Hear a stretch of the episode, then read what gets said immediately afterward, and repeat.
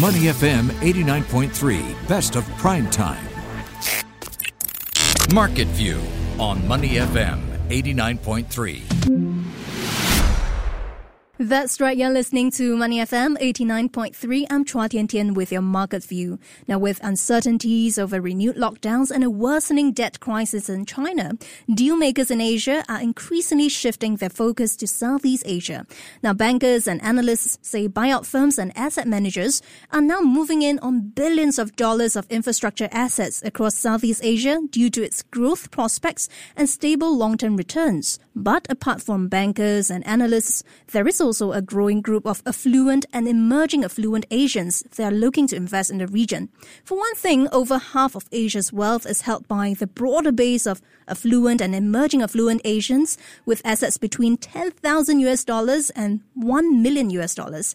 So some financial services firms, they believe the group is currently underserved at this point in time and that digital advisory services are key to bridging that gap. So what are some investment opportunities in Southeast Asia? How can digital advisory services help more retail investors invest in the region? For more, I'm joined by Eddie Kwong, Director of Digital Business, APAC Allianz Global Investors. Hi, Eddie. Are you there? Hi, how are you? Great. Thanks for having me. And thanks for joining us. I understand you're on holiday as well, so happy holidays. Uh, oh, thank you. thank you. Uh, so, Eddie, uh, be- before we talk about the role of digital advisory services, I want to briefly talk about the bigger investment landscape here in Southeast Asia. Investors increasingly shifting their assets towards Southeast Asia. Why do you think this is the case? Well, first of all, thank you again for having me. Mm. And if I may start with giving a bit of an intro of uh, Allianz Global Investors. Right. Um, AGI is a global and active asset manager. So we manage over 600 billion euro of assets, you know, offering equity, fixed income, multi-asset, alternative strategy to our investors. Um, we also provide investment advisory solutions to our clients globally. Mm. And I'm personally leading, as you said, right, the digital investment advisory business uh, in, in, in, in the Asia region. So back to your question. Um, so I, I, our economists think that the reason why investors have been shifting investment to ASEAN is possibly because the ASEAN economies are opening up, and I think the macro fundamentals have also improved. Many of these economies, I think, are recovering from COVID lockdowns, uh, have got rid of uh, exchange rate for a very long time, and also has much better FX reserves coverage, lower inflation, and wider real interest rate uh, gaps, you know, uh, versus you know the U.S. And then also rising U.S. rates and high commodity prices are concern for the region for the time being. But some economies like Malaysia, Indonesia are net commodity exporters, while the region as a whole are also mm-hmm. better off compared against rising U.S. rates at this time. So I think these are really the reasons why I think you know we see uh, you know, a, a, shift to really the ASEAN countries here. Right, and I want to take Allianz uh, take on this as well. Which market sectors and asset classes is worthy for us to take note for the moment? Just very briefly for us. Um, I think you know we, we, we, we if we look at you know from a business pers- perspective, right? I think right. we certainly see tremendous uh, potential in digital economy and also in the digital wealth space in Asia, right? I mean, we look at a, a uh, Bloomberg analysis, and it's saying that you know Southeast Asia's digital economy have you know may grow 25 to 30 percent in 2022, riding you know this ballooning of digital customer base and also retailers uh, aggressively you know kind of expanding their business. So definitely, I think look out for the digital economy uh, in in the region.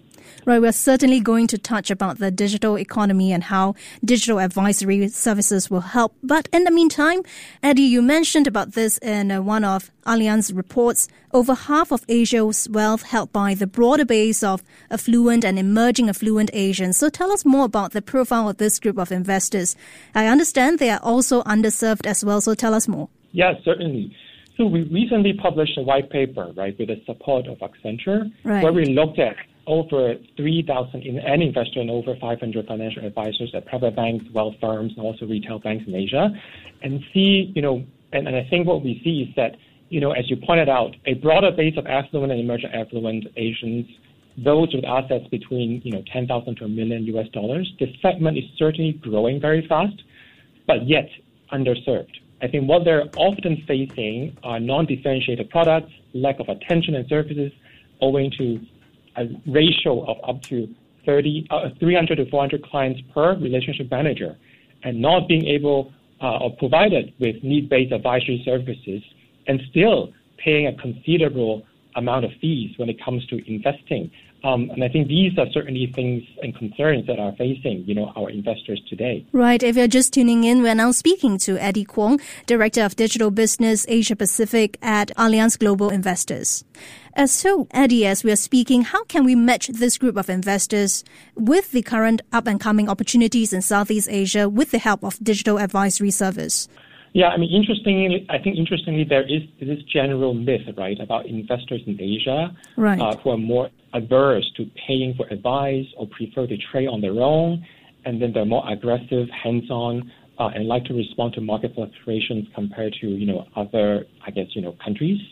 Um, but yet, in our paper that I mentioned, right, also our survey, only 32% of those surveyed in Southeast Asia see themselves as execution focused and self-directed.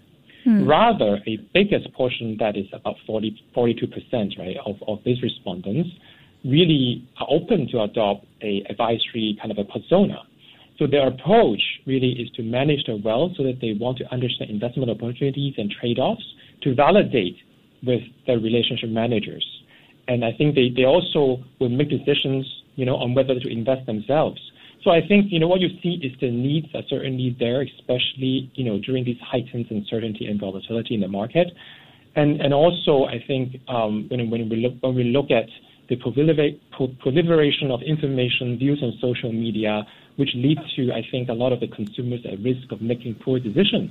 And not to mention, I think, the region's relatively digital savvy population who increasingly, I think, need to plan for their life, be it, you know, their goals, family, retirement, um, so I think under this kind of a backdrop, right, there's really no doubt a more holistic and wealth and advisory offering um, made available digitally, I think, would definitely benefit uh, the retail investors in, in, in, in, the region.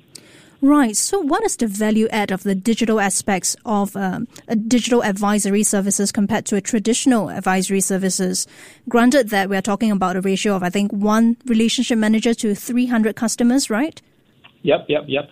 Yeah, and I think you know, uh, uh, I think what we, we need to look at is um, it's also um, I think the potential here, right? Because mm. um, when we uh, not only in our report, I think you know we, we see that while uh, the uh, penetration of these digital advisory may still be pretty modest, uh, but I think there is a tremendous opportunity for it to grow.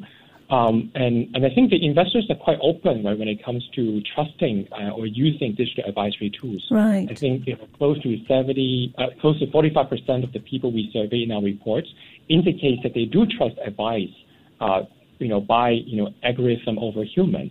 And and how to really you know uh, uh, grow that number, I believe you know there are a few key areas right that I think would differentiate, and and including uh, things like you know professional kind of CIO insights engagement, uh, wealth life cycle planning with continuity.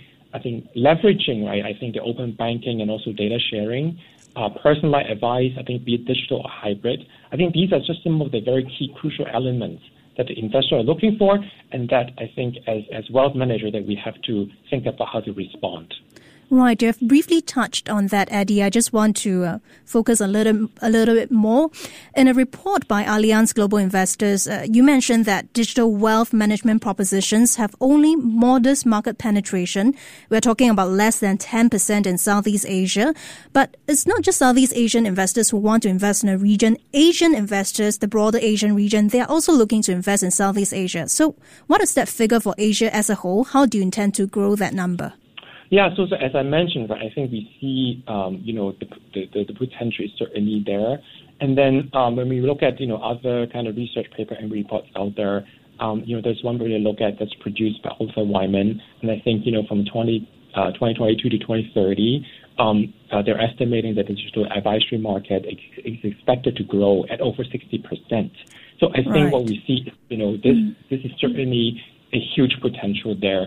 And, and I think we just need to, you know, as I mentioned, right, focus on some of those key areas and think about how we can answer, you know, to those needs, um, you know, that could, you know, really, you know, help serve our clients and, and, and really the end investors. On that note, I understand that uh, Allianz Global Investors have a Risk Lab team that helps traditional and digital banks and other service providers to develop and deploy digital platforms to serve the underserved, uh, to help them develop their own portfolios. So share with us a little bit more.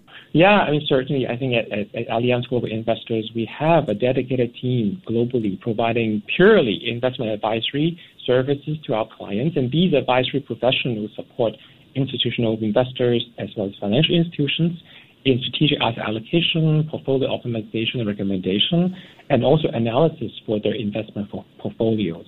I think the team takes a forward-looking approach in, you know, in our proprietary capital market modeling to look at the risk and return of the different, you know, asset classes globally.